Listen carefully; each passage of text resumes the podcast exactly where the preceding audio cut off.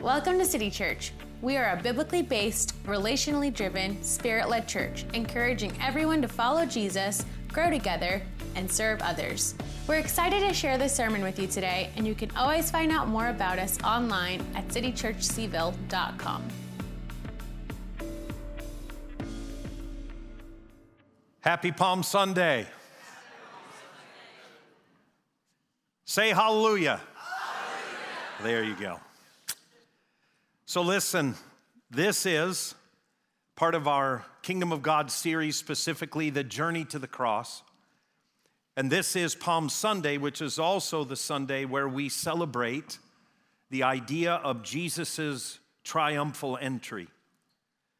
I wanted to remind us, as we were just reminded by the end of the announcement video, for those of you worshiping here in the sanctuary or those of you worshiping with us online the last week in my son Peter's sermon, he stressed the following two scriptures, and they're going to be kind of the entrepreneurial bedrock for this sermon.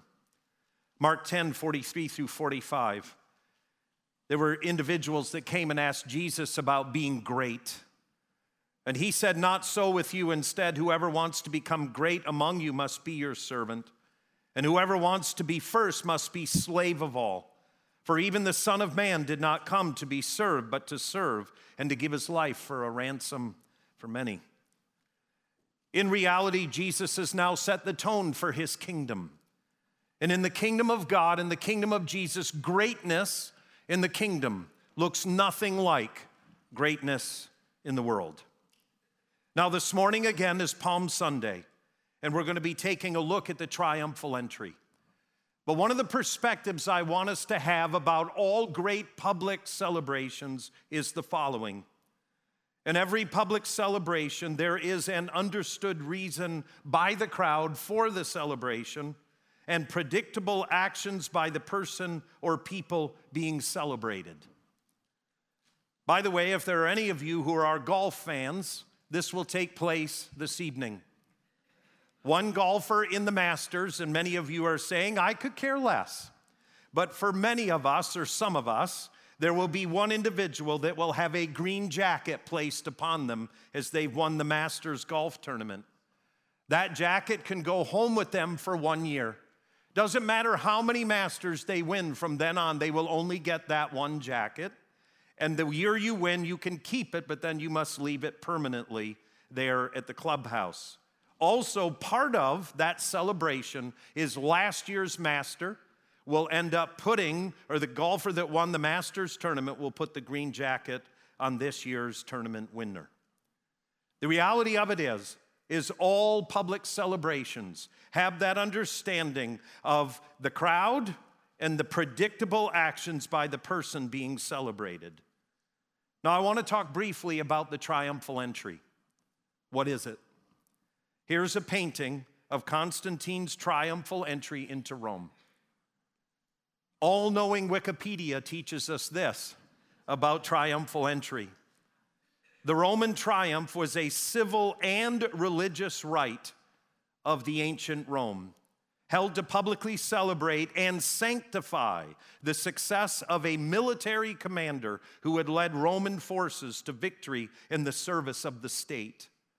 On the day of his triumph, the general wore a crown of laurel and an all purple gold embroidered toga that identified him as near divine or near kingly. The general rode in a four horse chariot through the streets of Rome in an unarmed procession with his army, captives, and spoils of war. In a moment from Luke 19, we're going to read about Jesus' triumphal entry into Jerusalem. But what you may not know, but a lot of biblical cultural historians teach us, is there's a huge chance that Pilate had had his triumphal entry into Jerusalem earlier that day. Pilate, who is the Roman ordained king of the Jews, is now moving in and he's taking up his position and his authority. There's a reason why he would have come in as a military power and king in his triumphal entry. He would have been on a white stallion. And the reason is pretty simple and logical. Because as we know, Jesus dies on Passover. But Passover is the historical remembrance by all Jews of God delivering the Israelite people from an invading foreign power. In the Older Testament, it's Egypt. And God delivers the children of God, the people of God, from this political and military power. And so on Passover, historians tell us that Jerusalem would swell to about a million Jews. And can you imagine Pilate? He's accountable to Rome to keeping every insurrection or revolt beaten to the ground. And so most believe that Pilate had had his triumphal entry earlier that day in the western gate, but Jesus enters into the eastern gate. Now, with that in mind, let's pick up our reading. Luke 19, 28 to 48. We're going to read more scripture this morning than we normally do, but here is the story of Jesus' triumphal entry as king. After Jesus had said this, he went on ahead going to Jerusalem. And as he approached Bethphage and Bethany at the hill called the Mount of Olives, he sent two of his disciples, saying to them, Go to the village ahead of you, and as you enter, you will find a colt tied there with no one has ever ridden. Untie it and bring it here. If any, anyone asks you, Why are you untying it? say, The Lord needs it. By the way, Matthew tells us why he's utilizing a donkey or a colt. Matthew 21, 4 through 5 says, This took place to fulfill what was spoken by the prophet Say to the daughter Zion, See, your king comes to you, gentle and riding on a donkey, on a colt, the foal of a donkey. Picking up our reading in Luke. Those who were sent ahead went and found it was just as they had been told. And as they were untying the colt, its owners asked them, Why are you untying it? And they replied, The Lord needs it. They brought it to Jesus, threw their cloaks on the colt, and put Jesus on it. As he went along, people spread their cloaks on the road. And when he came near the place where the road goes down the Mount of Olives, the whole crowd of disciples began to joyfully praise God in loud voices for all the miracles they had seen. Blessed is the King who comes in the name of the Lord, peace in heaven and glory in the highest. They were quoting from Psalm 118, 25 through 26, which is a messianic psalm. Some of the Pharisees and the crowd said to Jesus, Teacher, rebuke, rebuke your disciples. I tell you, he replied, if they keep quiet, the stones will cry out. And as he approached Jerusalem and saw the city, he wept over it and said, If you, even you, had only known on this day what would bring you peace. But now it is hidden from your eyes. The days will come upon you when your enemies will build an embankment against you and encircle you and hem you in on every side. They will dash you to the ground, and you and the children within your walls. They will not leave one stone on another because you did not recognize the time of God's coming. And when Jesus entered the temple courts, he began to drive out those who were selling. It is written, he said to them, My house will be called a house of prayer, but you have made it a den of robbers. I want us to remember in every public celebration, there is an understood reason by the crowd for the celebration and predictable actions by the person or people being celebrated.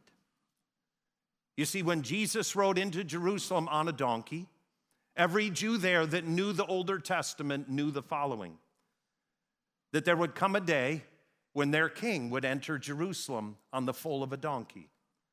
It was prophesied in Zechariah chapter 9, verses 9 through 10. Rejoice greatly, daughter Zion. Shout, daughter Jerusalem. See, your king comes to you, righteous and victorious lowly and riding on a donkey, on a colt, the foal of a donkey. I will take away the chariots from Ephraim and war horses from Jerusalem, and the battle bow will be broken. He will proclaim peace to the nations. His rule will extend from sea to sea and from the river to the ends of the earth. You see, the crowd knew what Jesus was saying. When he entered into Jerusalem on the foal of a donkey, he was announcing he was Israel's king. And the people believed him. And they began to rejoice and to shout the messianic psalms and proclamations of victory.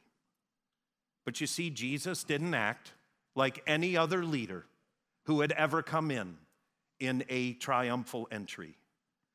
You see, Jesus had unpredicted actions. Jesus did things they could not see were coming. The first is this as he approached Jerusalem and saw the city, he wept over it. Jesus saw the sorrow of the world. Jesus saw the suffering of the world, and he grieved it deeply.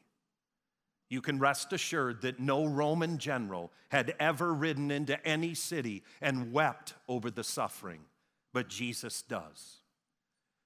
Jesus, in the midst of his triumph, done what, did what was completely unpredictable. And that is, he emotionally grieved and he wrapped his heart, along with God's heart, around the suffering in the world. And then the next thing that Jesus does is he entered into the temple courts and he began to drive out those who were selling. You see, everyone that was with him was sure of this that Jesus would enter into Jerusalem and he would go straight for Pilate. And he would take Pilate out. And that he would confront the military political regime of Rome. And that's what he would come and do. But Jesus doesn't do that. Jesus instead goes into the temple.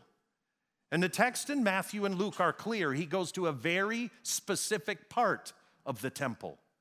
And it's where the money changers are changing the money.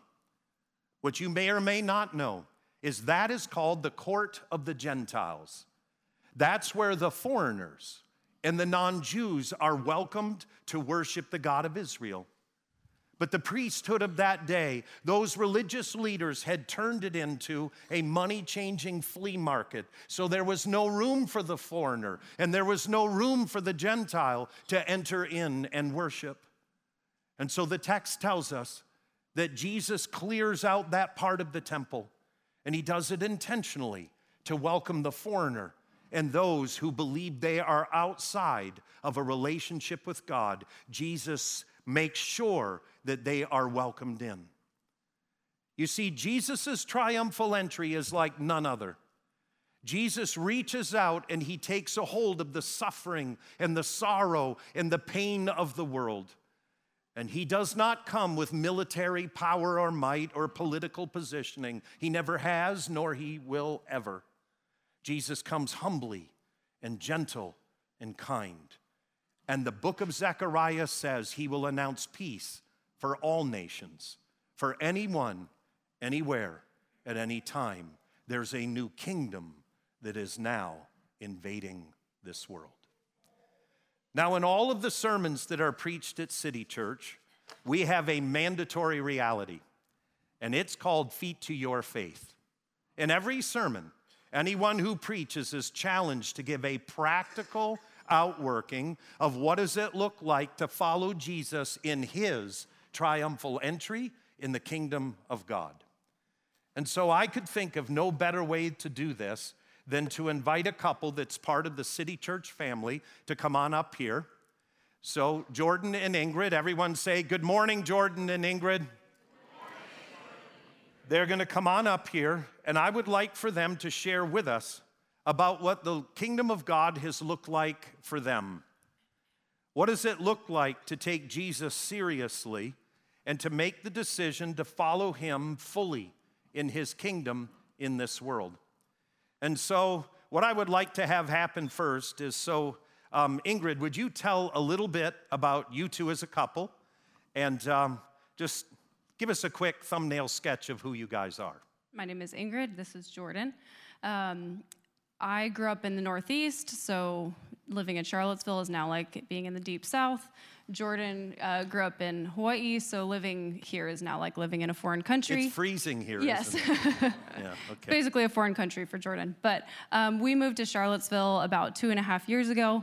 Um, to um, we wanted to position ourselves closer to one of my family members who had some health concerns. So um, that's what brought us here. But we've we've loved it, so we've stayed.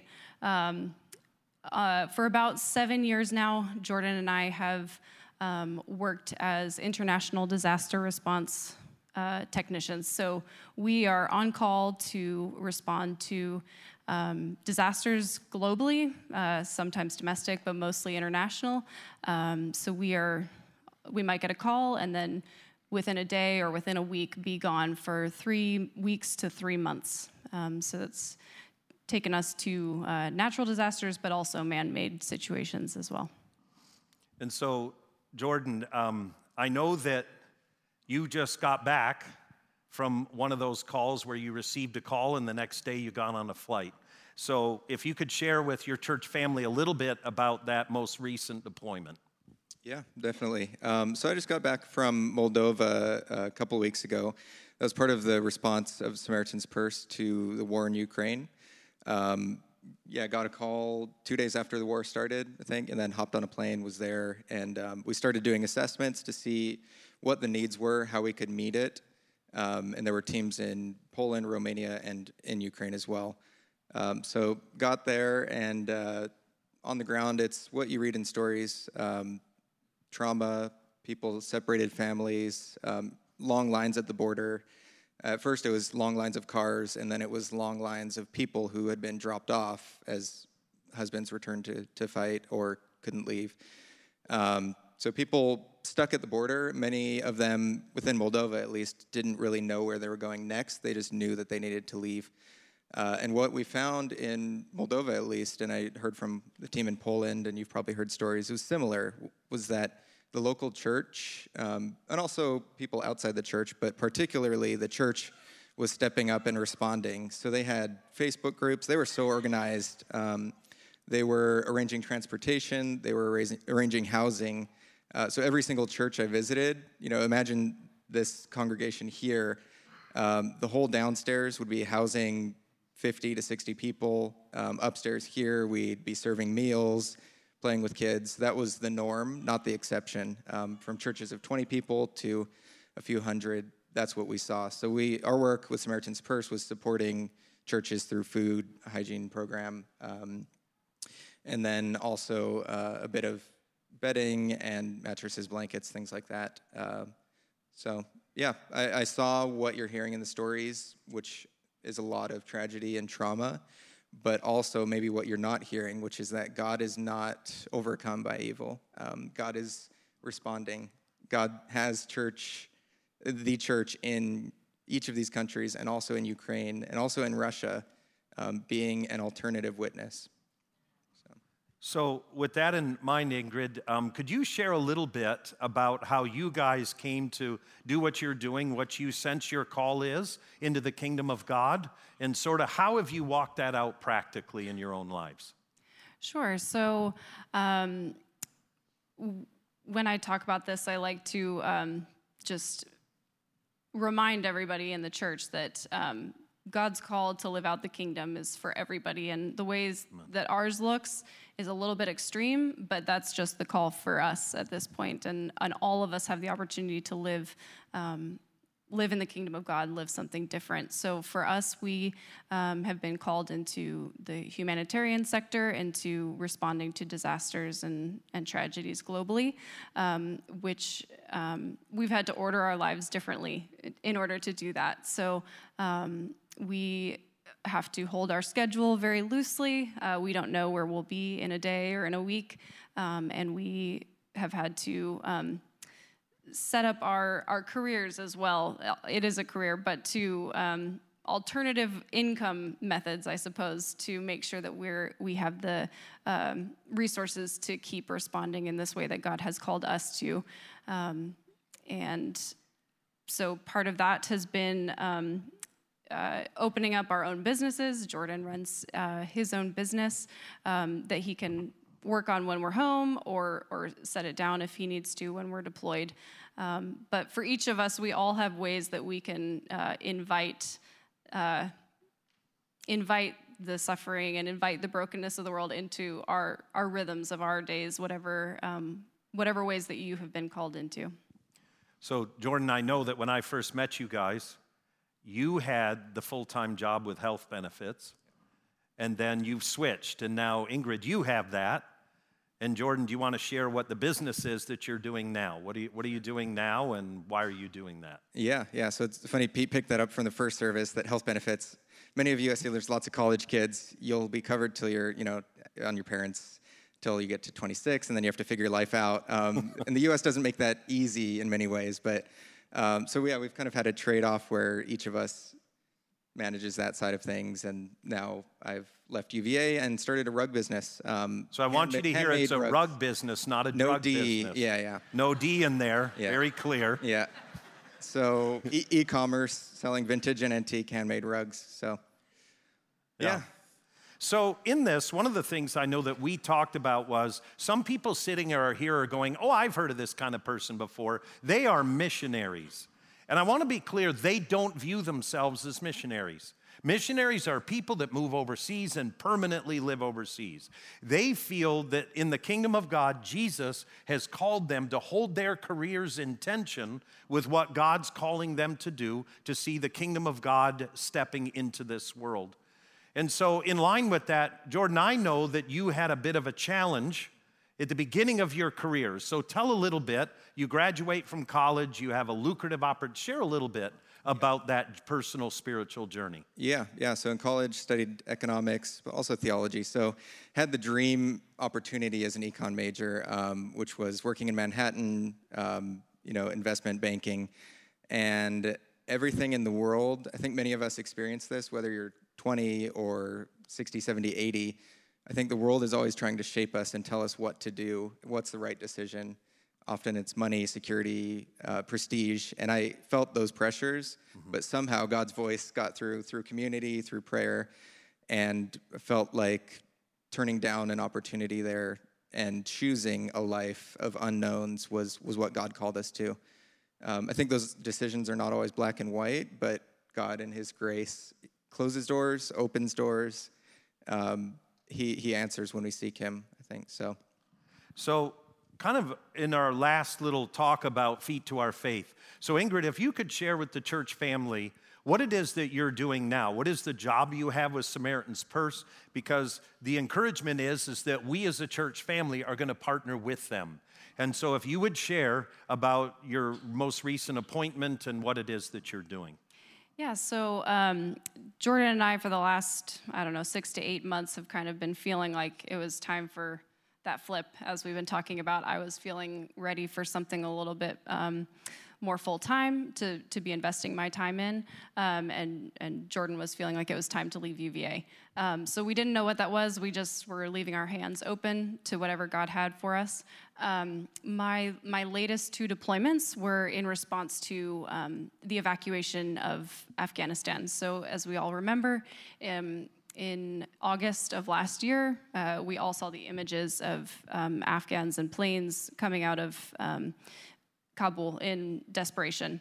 Um, so now we're six, seven months beyond that, um, but there are still hundreds of, there, there are still thousands of Afghans in limbo, um, and also Afghans still stuck in Afghanistan. But um, anyways, my, my latest two deployments with our with our response work has was um, at military bases, um, working with Afghans who were waiting.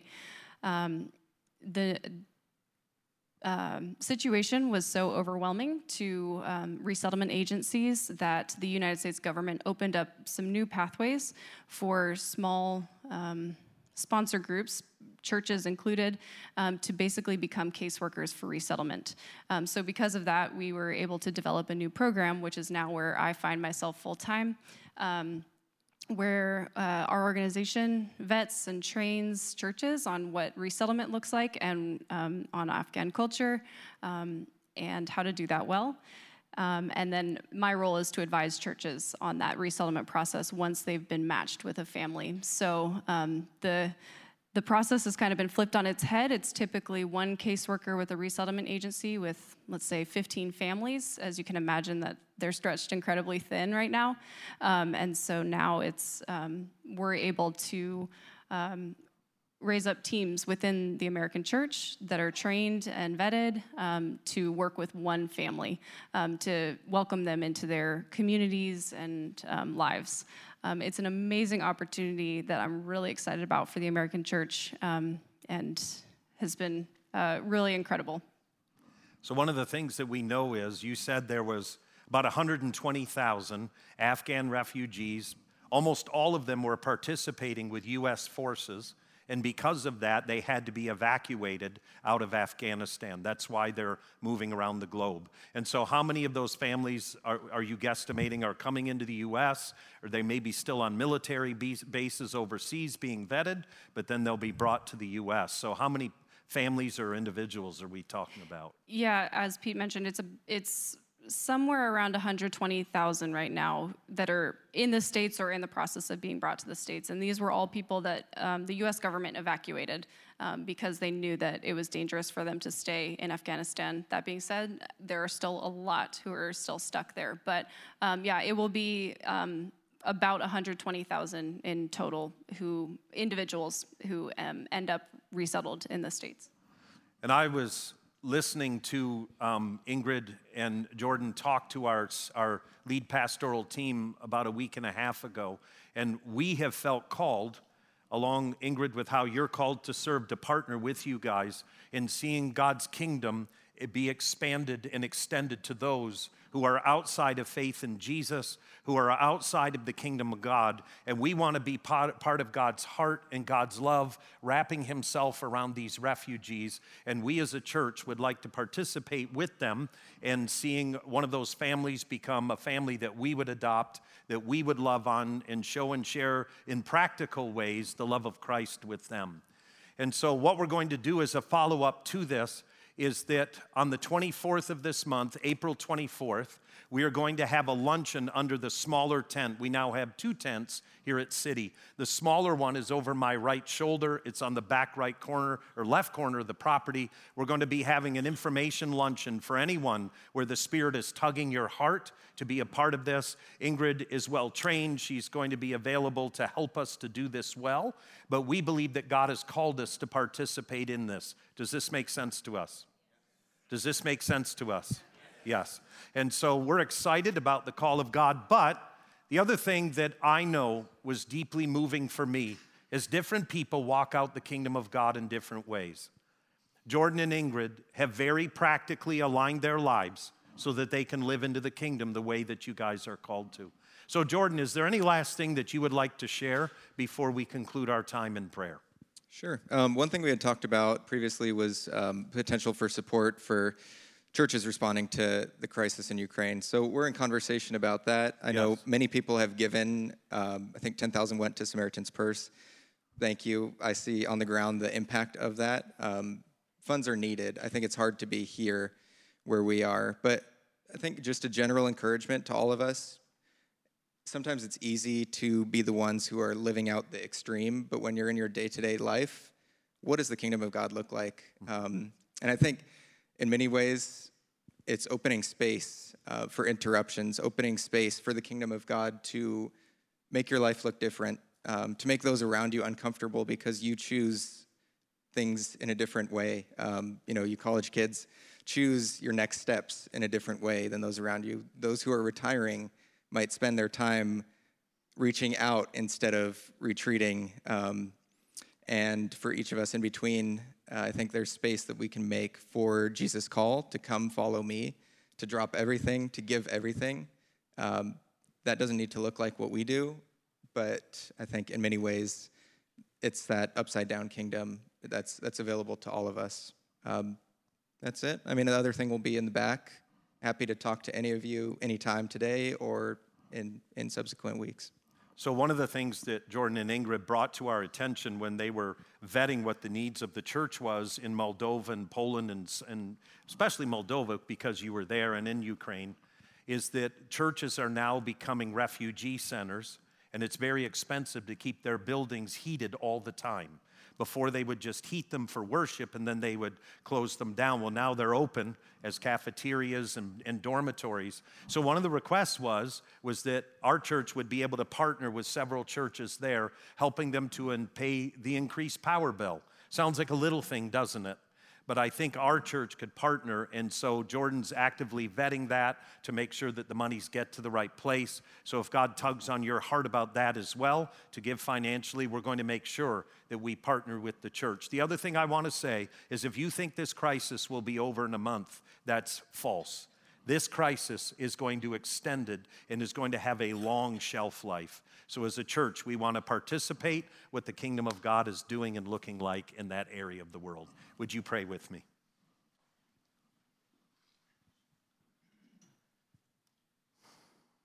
Well, Jesus, thank you for always calling us by your Spirit and empowering us to put feet to our faith. God, I lift all of us up before your throne of grace from the youngest to the oldest. Jesus, help us to be women and men in your kingdom that are women and men who walk before you and with you in a way that expresses the kingdom. Let your kingdom come and your will be done in our lives, in the lives of those who say that we follow you as it is in heaven. God, empower us by your Spirit. Lord, I pray that you would deeply convict us of our life choices and how we choose to live out our lives in this earth. Lord Jesus, thank you for the triumphal entry. Thank you that you reached out to those who were suffering and you wept. And then you made space for those who are outside of your kingdom and welcomed in the foreigner. In Jesus' name, amen.